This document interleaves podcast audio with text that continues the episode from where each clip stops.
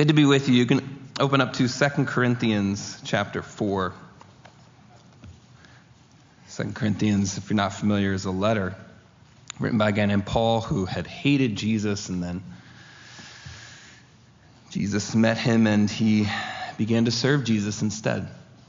Began to travel around and found Christian communities and do everything he could to help them grow and write letters back to them to help them with issues they were dealing with. And this is one of those letters that he wrote. We're going to look at chapter 4. Let's pray. Father, thank you for your presence with us this morning. Pray for our friends near and far, Lord, today, joining us in spirit. We pray you be with us here as we're gathered. We pray that you would give us ears to hear your word. We thank you for your word. We thank you that you are present with us in your word, Lord. And we pray today you would give us ears to hear all that we need to hear, and you would feed us with all that we need to eat, and you would strengthen us, Lord, with everything we need to uh, live the day that we have to live today, to live the days that we have to live this week, Lord. It's in Jesus' name we pray. Amen. Amen. Let's read starting in chapter 4 verse 1. Verse 1. Therefore, since we have this ministry, as we've received mercy, we do not lose heart. Not a great verse. It's a great verse.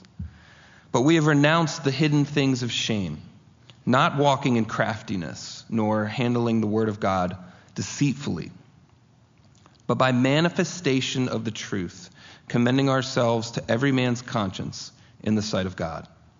But even if our gospel is veiled, it is veiled to those who are perishing, whose minds the God of this age has blinded, who do not believe, lest the light of the gospel of the glory of Christ, who is the image of God, should shine on them.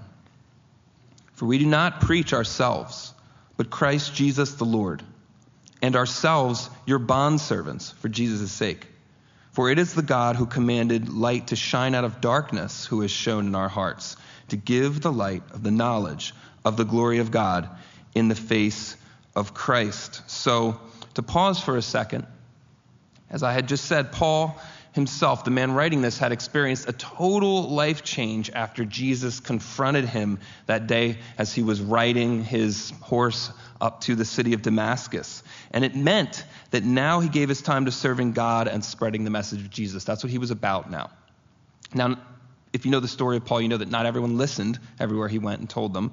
Uh, not everyone saw the things that Paul was trying to say. That's part of what he's talking about here in this passage. But of course, a lot of people did, right?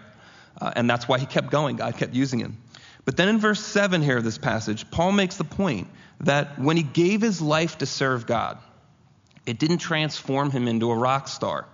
He was still just him, with all his shortcomings and his pretty unimpressive, unimportant status that he actually had in the world, right? Look at verse 7. He said, But we have this treasure in earthen vessels. Your Bible might say clay pots, another famous, famous verse. That the excellency of the power may be of God and not of us. So, verse 7, the things that we have to say, the truths about Jesus, the experience of God in our hearts. These things are total treasures. If you've experienced them, if you've encountered God and the gospel, you know exactly what Paul's talking about. But God puts those treasures in clay pots, in earthen vessels, right? People who, who don't look that impressive, just like Jesus, who didn't really look that impressive. And God does it this way, according to verse 7 so that when people encounter the glory of God, they don't misinterpret it, their experience and think that we're awesome. When people encounter God because of the things that we have done or said, people don't misinterpret that experience and think, man, that is the most amazing person I've ever met, right? They get it. They get that it's, it's God who's awesome and not us. And sometimes we probably wish that God would make us a little bit more awesome. It seems like that would make our lives a little easier. But God has reasons for why He didn't make us awesome, right? And then in the next few verses, Paul describes what it's actually like for him to serve God. And the things that he says have some important things for us to remember as we move into 2021. Big stuff. Verse 8. We are hard pressed on every side, yet not crushed. We are perplexed, but not in despair, persecuted, but not forsaken, struck down, but not destroyed, always carrying about in the body the dying of the Lord Jesus, that the life of Jesus also may be manifested in our body. For we who live are always delivered to death for Jesus' sake, that the life of Jesus also may be manifested in our mortal flesh. So then, Paul says, death is working in us, but life in you. So the us there, speaking about Paul and the people he's traveling with, and uh, who you know he's writing the letter, and the you speaking about the church in Corinth. This kind of passage is actually common in Paul's writings in the New Testament. If you've read them, you're familiar with them. Paul was very clear about the kind of difficulties that he faced in his life, and he didn't shy away from telling people about them. For instance, in chapter 6 of this letter, he says this In all things we commend ourselves as ministers of God, in much patience, in tribulations, in needs, in distresses, in stripes, in imprisonments, in tumults, which is probably like riots, right? In labors, in sleeplessness, in fastings. Paul wrote these kind of lists out about what he was going through. In chapter 11 of the same letter, he says this Are others ministers of Christ? I speak as a fool. I am more. In labors more abundant, in stripes above measure, in prisons more frequently in deaths often. From the Jews, five times I received 40 stripes minus one. Three times I was beaten with rods. Once I was stoned. Three times I was shipwrecked. A night and a day I have been in the deep. In journeys often. In perils of waters. In perils of robbers. Perils is dangers, right? In perils of my own countrymen. In perils of the Gentiles. In perils in the city. In perils in the wilderness. In perils in the sea. In perils among false brethren in weariness and toil, in sleeplessness often, in hunger and thirst, in fastings often, in cold and nakedness. And you read things like that, and on one, thing, on one hand, I think you just say, that sounds horrible.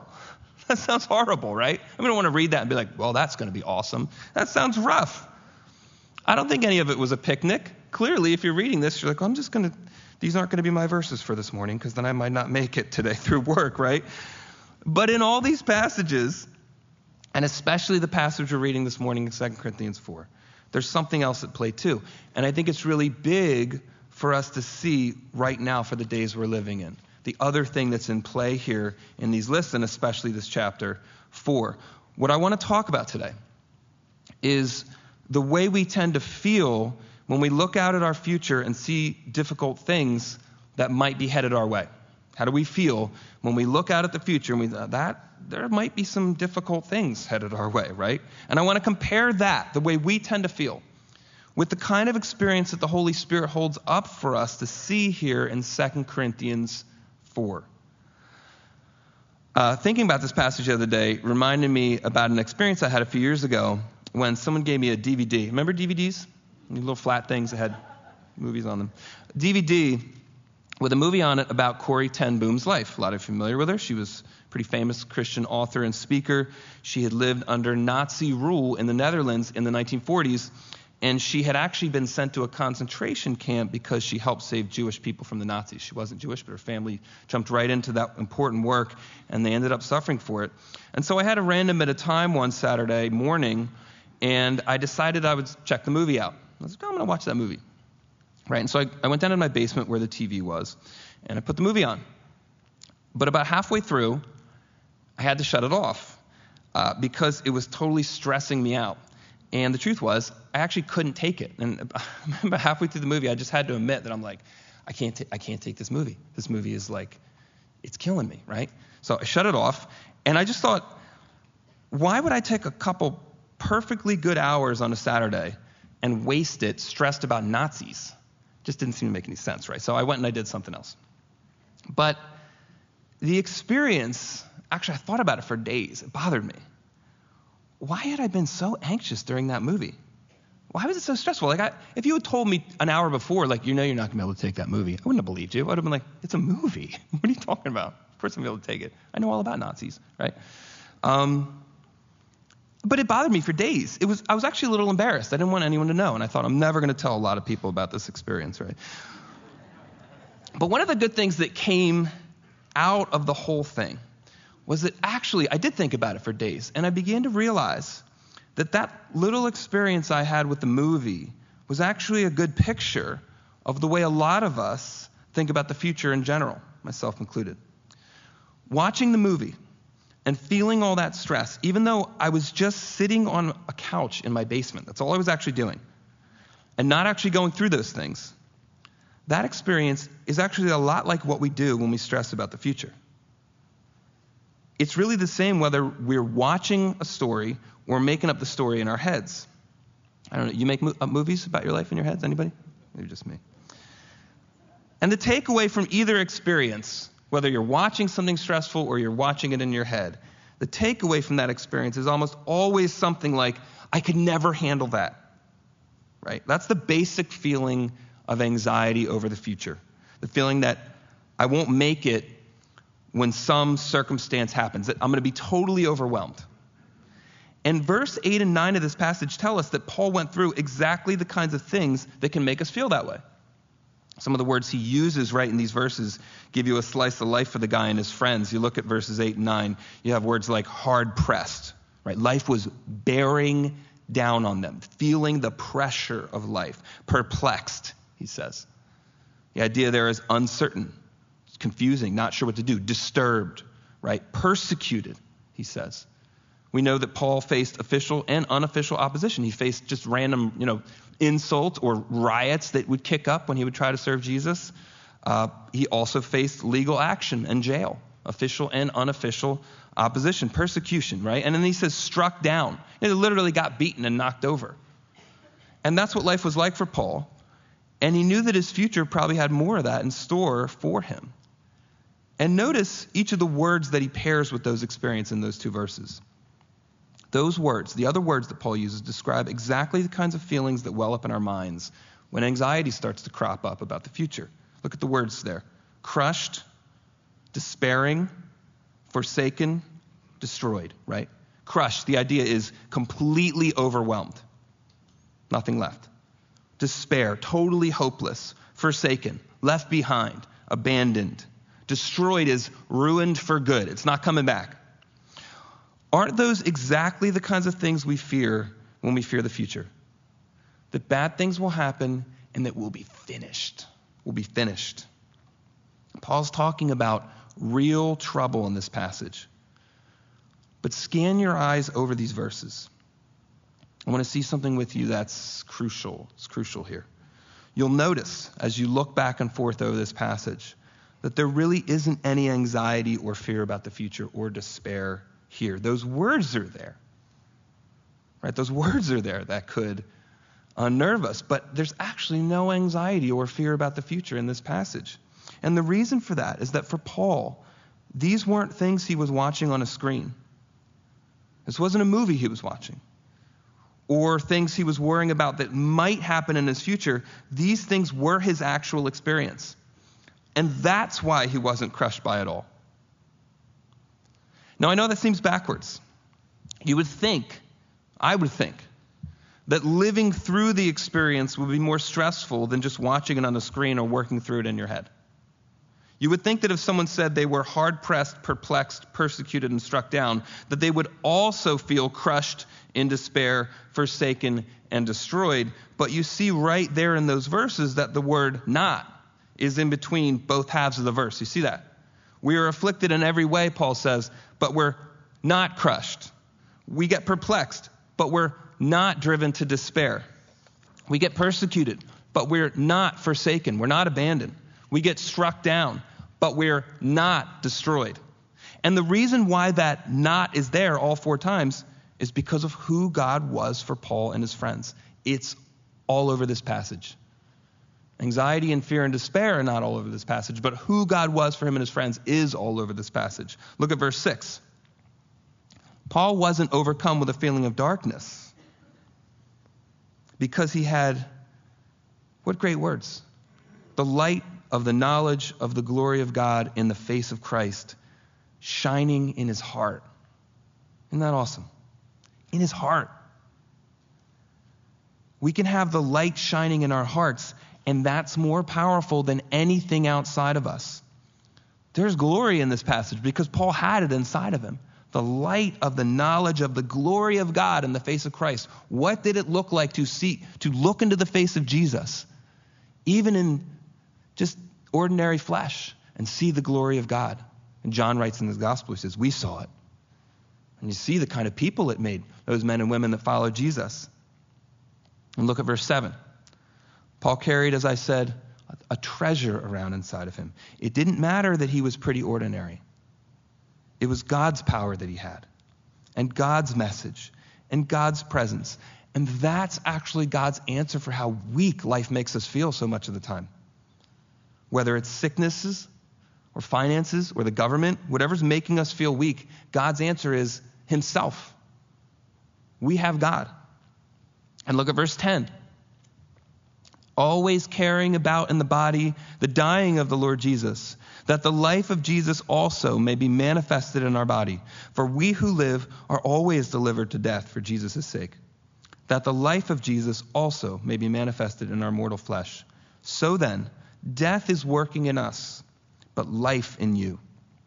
So for Paul, serving Jesus meant that life typically looked more like Jesus on the cross than Jesus on the throne. Paul's life looked more like Jesus on the cross than Jesus on the throne. But that was the way God chose to give him this deeper experience. Because of what Paul went through, he knew what it was like to have the life of Jesus himself operating inside of him. Not despite what Paul went through, evidently, it was because of what Paul went through. This is huge. You press on and you stay faithful, and you get to know what it means to have God's life working in you. The life of God is bigger than anything else life, our lives that we live, can throw at us. Which makes sense when you say it that way, right? The infinite, unquenchable, eternal life, capital L, of God. The life that He's always had, the life that our lives even came out of. That's got to be bigger than the small L life that you and I have to walk through and live. And so, if the life of God is in us, we're going to have the bigger thing. Right? And so often life tries to make itself look huge, doesn't it? So big, something we could never stand against. But Paul's testifying that a Christian can have the life of God in their hearts, much bigger. And when anxiety tells us about things that might happen in our future, the Word of God tells us about the awesome things coming that definitely will happen. Look at verse 13. And since we have the same spirit of faith, Paul said, according to what is written, I believed and therefore I spoke. We also believe and therefore speak, knowing that he who raised up the Lord Jesus will also raise us up with Jesus and will present us with you. No matter what, no matter what, Paul says, and it's true for us, Jesus Christ will raise us up and we'll see each other you see the, the, the friendship in that passage. Together with you, we'll see each other. Jesus will make everything right. That is absolutely guaranteed. Nothing can stop it. Might be getting that horse ready right now. You know, the one he's going to ride down on. That horse might be like, let's go. And Jesus might be like, you need to wait like three or four days, man. Just don't worry. It's coming. And that kind of hope in our hearts will destroy any anxiety. And so Paul says in verse 15 For all things are for your sakes, that grace, having spread through the many, may cause thanksgiving to abound to the glory of God. Therefore, we do not lose heart. Even though our outward man is perishing, yet the inward man is being renewed day by day. For our light affliction, which is but for a moment, is working for us a far more exceeding and eternal weight of glory, while we do not look at the things which are seen, but at the things which are not seen. For the things which are seen are temporary, but the things which are not seen are eternal. You see verse 16? It's true, right, that the world wears us away. Paul's like, yep, I am definitely worse for the wear. That's verse 16. Life is taking its toll. That's true. That is not an evidence that God's not with us, that life is wearing us away and taking its toll. A lot of us are shells of who we were a couple decades ago, right? I mean, it just happens, right? But something else is happening too. God is renewing us on the inside. The world breaking down and fading away doesn't need to cause the Christian to worry because the eternal weight of glory is growing brighter and more solid every day. And what we'll see one day with our eyes, Paul says, right now, we're learning to stare at with our hearts so that all the breakdown and decay that our eyes do see fades in comparison with the unfading glory of God and the deliverance that God's bringing. And that's what we learn to stare at with our hearts. Paul's holding himself and his companions up as an example here. He says, This is what we're looking at. And of course, he's doing it as an example for the Corinthians and for us. He says, This, this is how we can make it through. Christians are always facing difficult days, always. But we don't walk through our days alone. We walk through our days with God. His presence in us, with us, fills our days. He fills our thoughts. He strengthens our hearts. He's literally as close as anyone or anything can be to us. Other people can't. You know that frustration when even the people closest to you sometimes it's like they can't really get into things with you. They can't really understand. But if you've walked with God, you know that He can. He made the human spirit specifically so that He could have that kind of deep fellowship with it. And he is the most peaceful, secure, confident being in existence. There's an author I love, A.B. Simpson. He wrote this sentence True peace is nothing less than the deep, divine tranquility of God's own eternal calm. That's pretty cool. God's own eternal calm. And God generously shares this peaceful calm with anyone who draws near to him. It's part of what you feel when you draw close to God. First experience is, oh no, I'm a sinner. Right, friends? I am in trouble. If you don't know here, Christ here tonight, and you've drawn close to God at all, sorry, tonight, today. It's tonight somewhere. It doesn't matter. If you don't know Christ here this morning at uh, before nine o'clock, and you draw near to God at all, you will feel that kind of first, it almost feels like an anxiety. I am a sinner. But that's because God's helping you see reality. And He will immediately offer you full forgiveness and cleansing because Jesus Christ died on a cross instead of you and rose again because Jesus Himself didn't sin, didn't need to die on a cross, but He did in our place. And he offers you that forgiveness because of his death. And he says, I can be the one who died in your place. And you'll feel at first that sense of like, oh no, I'm a sinner. But God does that to align our hearts with reality and then say, you can have my mercy. Do you want the mercy of Jesus? Dead on the cross and risen again. Who's the Lord? And if we say, yes, I do, then we get it. And then what you feel is draw close to God when your sin is forgiven and, and sent away is God's eternal peaceful calm. Amen?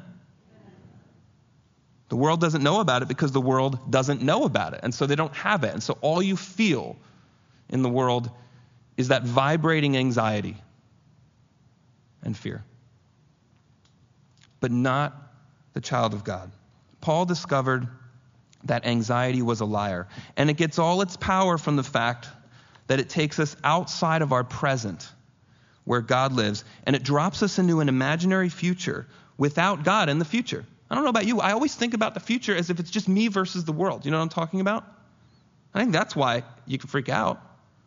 But God doesn't live in our imaginary futures or in movies on a screen. He lives in reality, in the present, with us. And He's strengthening us to thrive in the actual situation we're living through at any given moment. That's what God's interested in. You know, that day in my basement, I wasn't living under Nazi occupation. I was just watching a story about people who did and thinking about what it must have been like. God didn't give me the grace to live through Corrie ten Boom's stressful situation because I wasn't living through it. That little thought broke on my mind, and I was like, oh, yeah. right? If I had paid attention to the story, it would have been pretty clear to me that God did, in fact, give Corrie ten Boom the strength to live through that exact situation. That's why her story is so amazing. But why should he give that to me, a guy sitting at home on a quiet day? Why would he give me that kind of grace? He's like, Your couch looks good. You're just, you got a glass of water. You seem like you're good, Brian. He hasn't promised to give me the strength for situations I'm not facing. He gives us the grace to handle the actual day we're living. His presence is with us always to strengthen us to do that actual thing that we have to do today. And as soon as you say it like that, you realize that this is exactly the way Jesus spoke, right? Do not worry about tomorrow, for tomorrow will worry about its own things. Sufficient for the day is its own trouble. And of course, sufficient for the day is the grace of God for whatever we have to do on that day. In other words, today is the thing that God's ta- God takes care of. Whatever I have to do today, God will strengthen me to do it. I don't have to live February of 2021 today, do I? I just have to, what is it, the 6th? That's what we got to live today. So I can wake up, I can seek God for strength, and then I can depend on Him moment by moment for whatever the day brings. A lot of days are made up of repetitive, mundane things. And God gives us the grace to handle the thousands of those days that we live through. Isn't that interesting? You're just going to do the same thing for like the 917th time. And God gives us the grace to do that, one day at a time. Some days have extraordinary, difficult things. And when those things come, and that day is my actual today, God is there with us in the moment, giving us exactly what we need to live and serve Him despite it, in it, and through it. We don't lose heart, Paul says. And part of what that means is that we don't give up. We don't let fear make us retreat into paralysis and inactivity. That's what it would mean to lose heart. It would mean to just go lock ourselves in the room and wait for the rapture. Right? But that's not what Paul said, and that's not what he did. There are things to do until Jesus comes. The world needs people who are active, filled with the life of God, and ready to say the things that need to be said. People, people who know what needs to be done and aren't afraid to do it. People whose joy doesn't depend on the climate around them people who don't lose heart when everyone else is. It is pretty amazing that there was one person that God did abandon. He faced a stressful situation. He sweat drops of blood, it was so stressful, and he asked God to avoid it, didn't he? Isn't that crazy? Lord, could I not have to go through this? And then God didn't I don't understand how this works. The Father was not with the Son somehow. My God, my God, he said. You know the verse. He actually went through that. Why did he do it? So that you and I never have to. We will never utter those words because the perfect man did. And he willingly walked through whatever that was whatever it felt like, so that you and I will never have to. And so then he says, What? Never will I leave you. Never will I forsake you. That's Hebrews 13 5. Never. So that we may boldly say, the verse says, Hebrews 13 6. The Lord is my helper. I will not fear. You know the rest of the verse? What can man do to me? What can man do to me? Psalm 27:13, I would have lost heart unless I had believed that I would see the goodness of the Lord in the land of the living. Isaiah 40:29, He gives power to the weak, and to those who have no might, he increases strength. And 1 Corinthians 15:58, Therefore, my beloved brethren, be steadfast, immovable, always abounding in the work of the Lord, knowing that your labor is not in vain in the Lord. We are only pots made of clay. But God's word is powerful and trustworthy. And He will not leave us. And that will make all the difference. All the difference. Let's pray. Father, we thank you for your presence with us always. Lord Jesus, we praise and honor you for being willing to undergo the abandonment that we can't even think about. And therefore, we'll never have to face, Lord. We praise you, Lord Jesus, the victor. And we praise you, God. We praise you, Holy Spirit, for being with us to strengthen us, Lord. Fill us. Teach us, Lord. Strengthen us and lead us forward. And in Jesus' name we pray. Amen.